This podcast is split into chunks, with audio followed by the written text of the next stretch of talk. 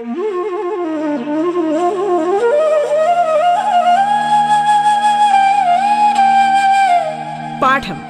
കേട്ടു പഠിക്കാൻ റേഡിയോ കേരളയിലൂടെ.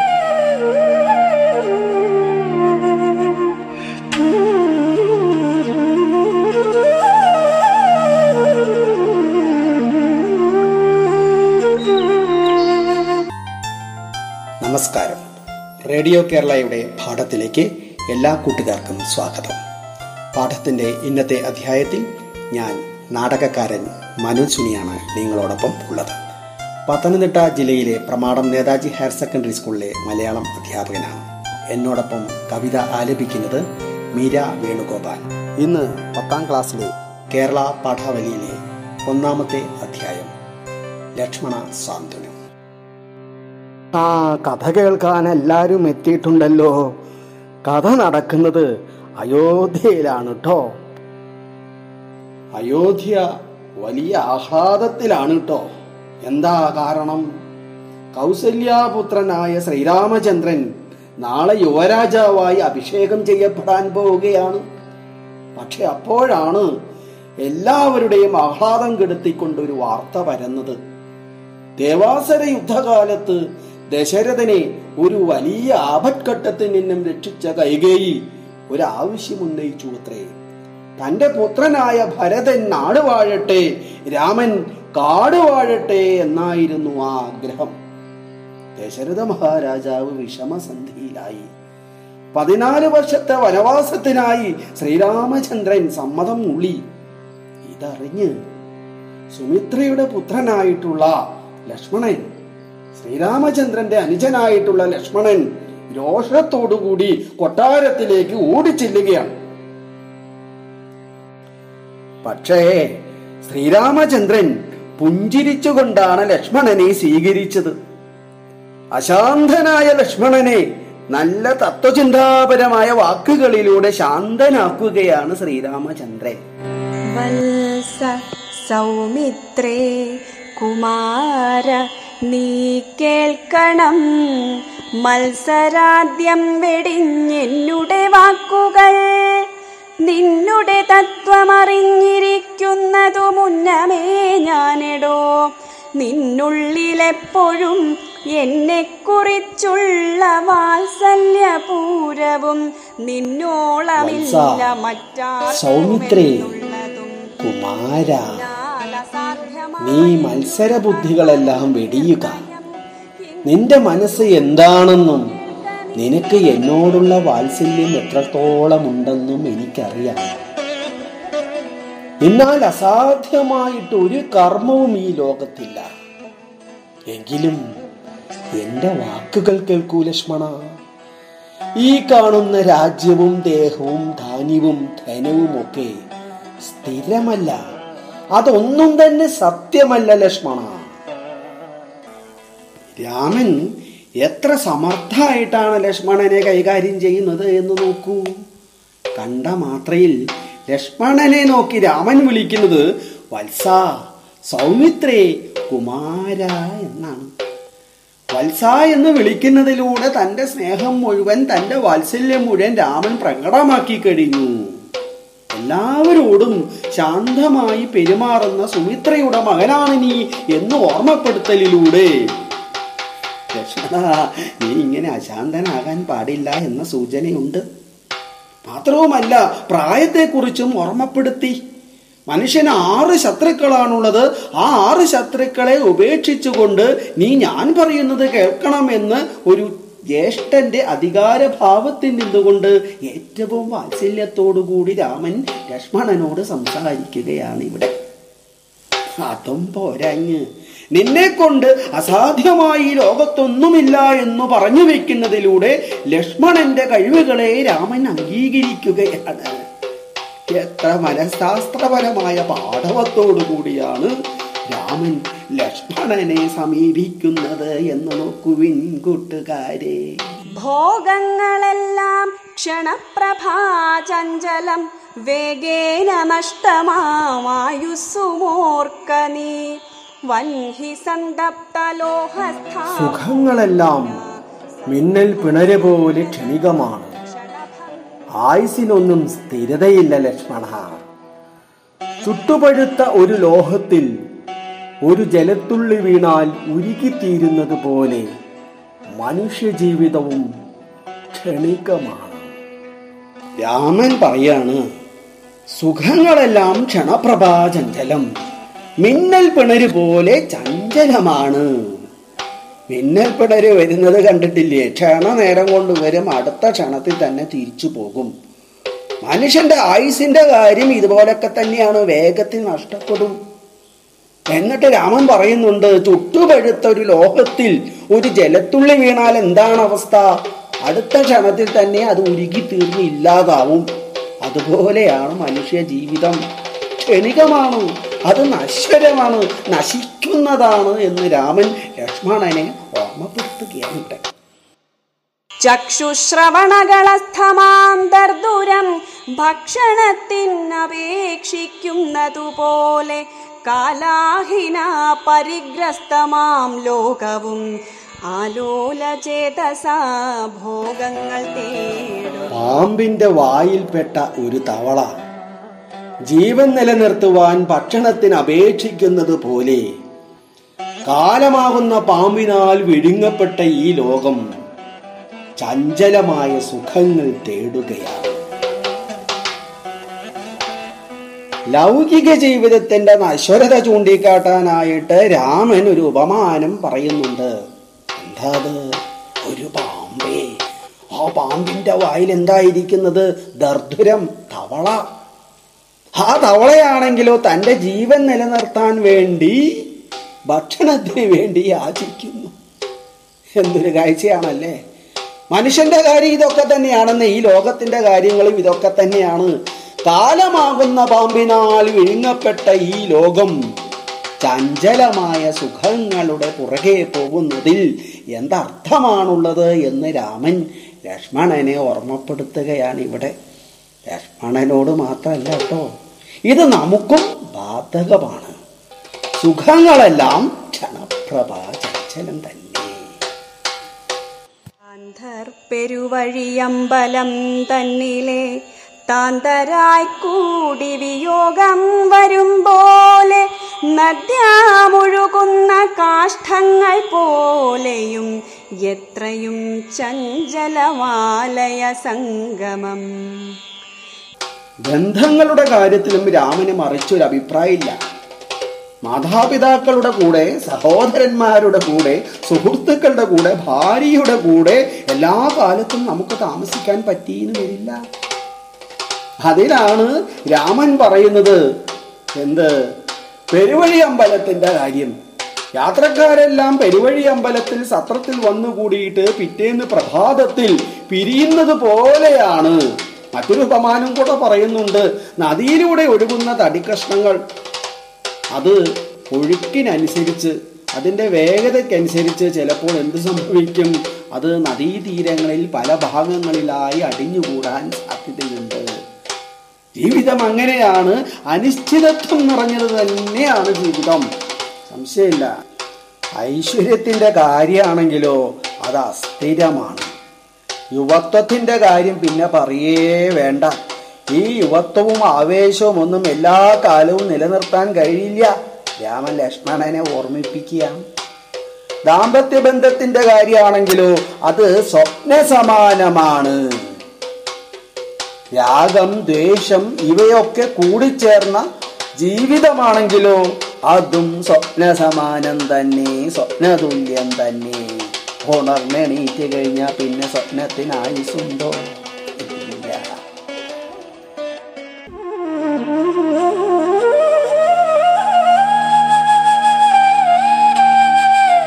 പാഠം കേട്ടു പഠിക്കാൻ റേഡിയോ കേരളയിലൂടെ. പാഠത്തിൽ ഇനി ഇടവേള.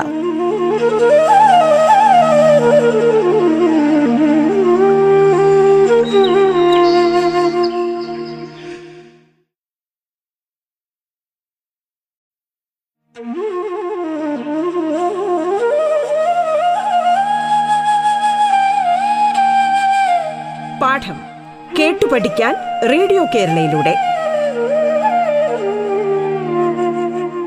തുടർന്ന് കേൾക്കാം പാഠം.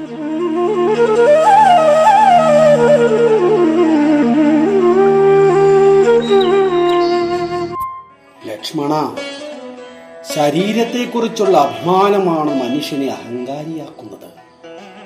ഞാൻ ബ്രാഹ്മണനാണ് ഞാൻ രാജാവാണ് ഞാൻ അഠനാണ് എന്നൊക്കെ മനുഷ്യൻ ആവർത്തിച്ചു പറഞ്ഞുകൊണ്ടിരിക്കുന്ന സമയത്ത് നമുക്ക് മരണം സംഭവിക്കും. ജീവനില്ലാത്ത ശരീരം ജന്തുക്കൾ ഭക്ഷിച്ച് കാഷ്ടിച്ചു പോകും അതുമല്ലെങ്കിൽ എന്ത് ചാമ്പലായി പോകും അതല്ലെങ്കിലോ മണ്ണിനടിയിൽ കിടന്ന് കൃമികളായി മാറും. അതുകൊണ്ട് ശരീരത്തെക്കുറിച്ചുള്ള ഈ മോഹം ശരിയല്ല. ദേഹത്തെക്കുറിച്ചും രാമന് വ്യക്തമായ ദേഹത്തെക്കുറിച്ച് വലിയ അഭിമാനമൊന്നും പുലർത്തണ്ട എന്നാണ് രാമൻ പറയുന്നത്.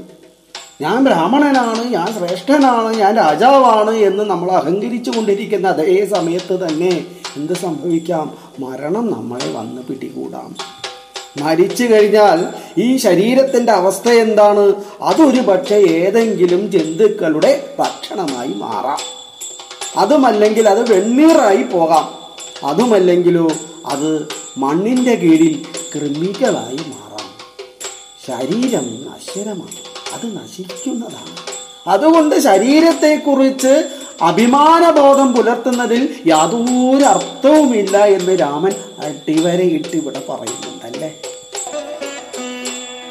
ലക്ഷ്മണ തൊക്ക് മാംസം രക്തം അസ്ഥി മലം മൂത്രം ശുക്ലം എന്നിവ കൊണ്ടും പഞ്ചഭൂതങ്ങളാൽ നിർമ്മിക്കപ്പെട്ടതുമാണ് നമ്മുടെ ശരീരം.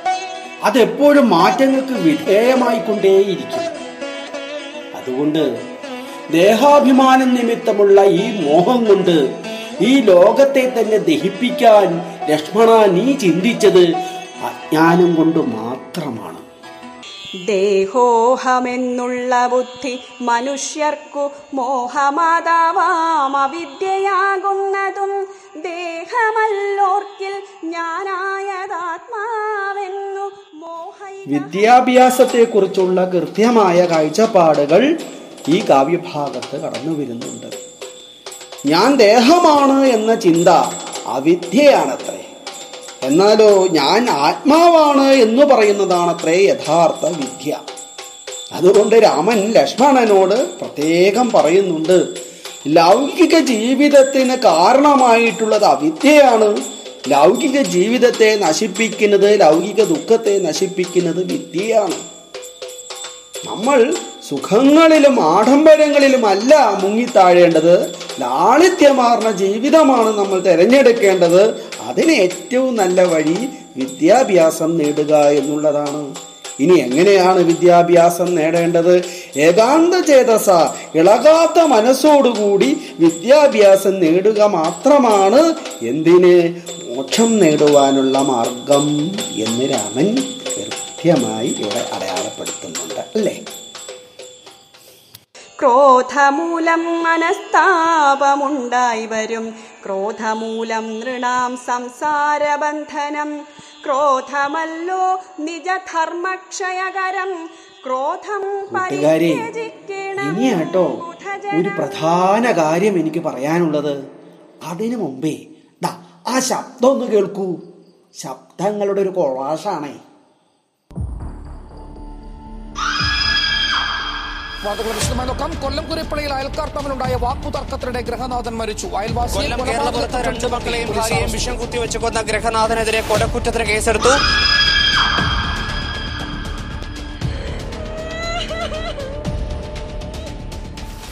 ഈ ആധുനിക കാലത്ത് രോഷം വരാത്തവരായി ആരാ ഉള്ളത് അല്ലേ പക്ഷെ രോഷത്തിന് വലിയ കുഴപ്പങ്ങളുണ്ടെന്ന് ഇപ്പോൾ മനസ്സിലായില്ലേ? രാമനും ലക്ഷ്മണനെ ഓർമ്മപ്പെടുത്തുന്നത് അത് തന്നെയാണ്.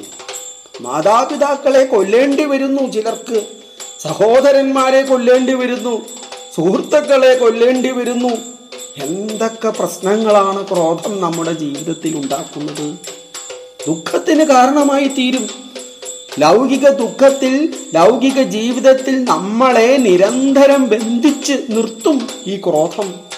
അതുമാത്രമാണോ നമ്മുടെ ഉള്ളിലെ ധർമ്മബോധത്തെ പൂർണമായും ഇല്ലാതാക്കുവാനുള്ള ശേഷി ക്രോധത്തിനുണ്ട്. ശരിയേതാണ് തെറ്റേതാണ് എന്ന് തിരിച്ചറിയുവാനുള്ള വിവേകബോധം നമുക്ക് നഷ്ടപ്പെടും അതുകൊണ്ട് ബുദ്ധിയുള്ളവർ ചെയ്യേണ്ടത് എന്താണ് ദേഷ്യത്തെ മാറ്റി നിർത്തുക ഉപേക്ഷിക്കുക. എങ്കിൽ മാത്രമേ നമുക്ക് ജീവിത വിജയം ഉണ്ടാകൂ എന്ന് രാമനിലൂടെ എഴുത്തച്ഛൻ നമ്മളോട് സംവദിക്കുകയാണ് പതിനാറാം നൂറ്റാണ്ടിൽ ഇരുന്നു കൊണ്ട് എഴുത്തച്ഛൻ നമ്മളോട് ഇന്നത്തെ കാര്യം പറയുകയാണ്. അതുകൊണ്ടാണ് ഇത് നമ്മളെ ബാധിക്കുന്ന ഒരു പ്രശ്നവും കൂടി ആയതുകൊണ്ടാണ് ഈ കവിഭാഗത്തിന് ഒരു കാലിക പ്രസക്തിയുണ്ട് എന്ന് ഞാൻ പറഞ്ഞു വരുന്നത്. പതിനാറാം നൂറ്റാണ്ടിൽ ജീവിച്ചിരുന്ന തുഞ്ചത്ത് രാമാനുജൻ എഴുത്തച്ഛൻ അധ്യാത്മരാമായണം കിളിപ്പാട്ടിലെ രണ്ടാം അധ്യായം അയോധ്യാകാന്ഡത്തിലൂടെ നമുക്ക് തരുന്നത് എന്താ എല്ലാ കാലത്തും നിലനിൽക്കുന്ന കുറേ ജീവിത പാഠങ്ങളാണ് കാമവും ക്രോധവും മോഹവും ലോഭവും മതവും ആത്സര്യവും ഒക്കെ ഉപേക്ഷിച്ചുകൊണ്ട് സുഖത്തിന് പുറകെയുള്ള ആവശ്യമില്ലാത്ത ഈ സഞ്ചാരമൊക്കെ അവസാനിപ്പിച്ചുകൊണ്ട് ലാളിത്യം നിറഞ്ഞ ജീവിതത്തെ തിരഞ്ഞെടുക്കുവാനാണ് തുഞ്ചത്തു രാമാനുജൻ എഴുത്തച്ഛൻ നമ്മളെ ഉത്ബോധിപ്പിക്കുന്നത് അല്ലേ?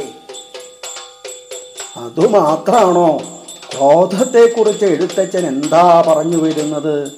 ക്രോധം അപകടം നിറഞ്ഞതാണ്. അത് മനസ്താപത്തിന് കാരണമായി തീരും നമ്മുടെ ധാർമ്മിക ബോധത്തെ മുഴുവൻ നശിപ്പിച്ചു കളയും. അത് സർവനാശത്തിന് വഴിതെളിക്കും. അതുകൊണ്ട് ക്രോധത്തെ ഉപേക്ഷിക്കുവാനാണ് എഴുത്തച്ഛന്റെ ആഹ്വാനം. ഈ ലൗകിക ദുഃഖത്തിനെല്ലാം എഴുത്തച്ഛൻ ഒരു ഒറ്റമൂലി പറയുന്നുണ്ടല്ലേ? എന്താണത്? വിദ്യ നേടുക വിദ്യ അഭ്യസിക്കുക ഏകാന്തമായി വിദ്യ അഭ്യസിക്കുക ഏകാഗ്രതയോടുകൂടി വിദ്യ അഭ്യസിക്കുക ഇങ്ങനെ ആത്മീയവും ആധുനികവുമായ ഒരു ജീവിത പാഠമാണ് ജീവിത ദർശനമാണ് എഴുത്തച്ഛൻ അധ്യാത്മരാമായണം കിളിപ്പാട്ടിലൂടെ നമുക്ക് തന്നുകൊണ്ടിരിക്കുന്നത്. എഴുത്തച്ഛന്റെ ഭാഷയെ പറ്റി പറയാണ്ടിരിക്കാൻ പറ്റില്ല. സംസ്കൃതവും മലയാളവും സമാസമം ചേർത്ത് ഒരു പാൽപ്പായസം തന്നെയല്ലേ എഴുത്തച്ഛൻ ഒരുക്കി വെച്ചിരിക്കുന്നത്? എത്ര എത്ര സമസ്തപദങ്ങളാണ്. മത്സരാദികൾ രാഗാദികൾ രാജദേഹാദി കാമക്രോധ ലോഭമോഹാദികൾ അതും പോരാഞ്ഞ് സംസ്കൃതത്തിലുള്ള സമസ്ത പദങ്ങളും ബ്രാഹ്മണോഹം നരേന്ദ്രോഹം ആഢ്യോഹം നന്നായിട്ടുണ്ട്. വെറുതെ അല്ല എഴുത്തച്ഛന് മലയാള ഭാഷയുടെ പിതാവ് എന്ന് നമ്മൾ വിശേഷിപ്പിക്കുന്നത്.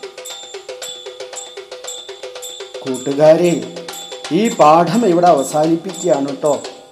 ഒരു കാര്യം മറക്കണ്ട. ഇന്ന് തന്നെ ഗൃഹപാഠം തയ്യാറാക്കണം. ജീവിതത്തെ പറ്റി എഴുത്തച്ഛന്റെ കാഴ്ചപ്പാടുകൾ എന്താണ് എന്നതിനെ പറ്റി. അതോടൊപ്പം സമകാലികമായ സാഹചര്യം കൂടെ സൂചിപ്പിക്കാൻ മറക്കരുത് കേട്ടോ എനിക്കൊന്നേ പറയാനുള്ളൂ. വത്സ സൗമിത്രേ കുമാര നീ കേൾക്കണം.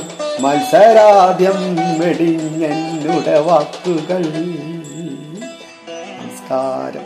സൗമിത്രേ നീ കേൾക്കണം. മത്സരാദ്യം വെടിഞ്ഞെന്നുടെ വാക്കുകൾ. നിന്നുടെ തത്വമറിഞ്ഞിരിക്കുന്നതു മുന്നമേ ഞാനെടോ. നിന്നുള്ളിലെപ്പോഴും എന്നെക്കുറിച്ചുള്ള വാത്സല്യപൂരവും നിന്നോളമില്ല മറ്റാർക്കുമെന്നുള്ളതും. നിന്നാലസാധ്യമായില്ലൊരു കർമ്മവും നിർണയം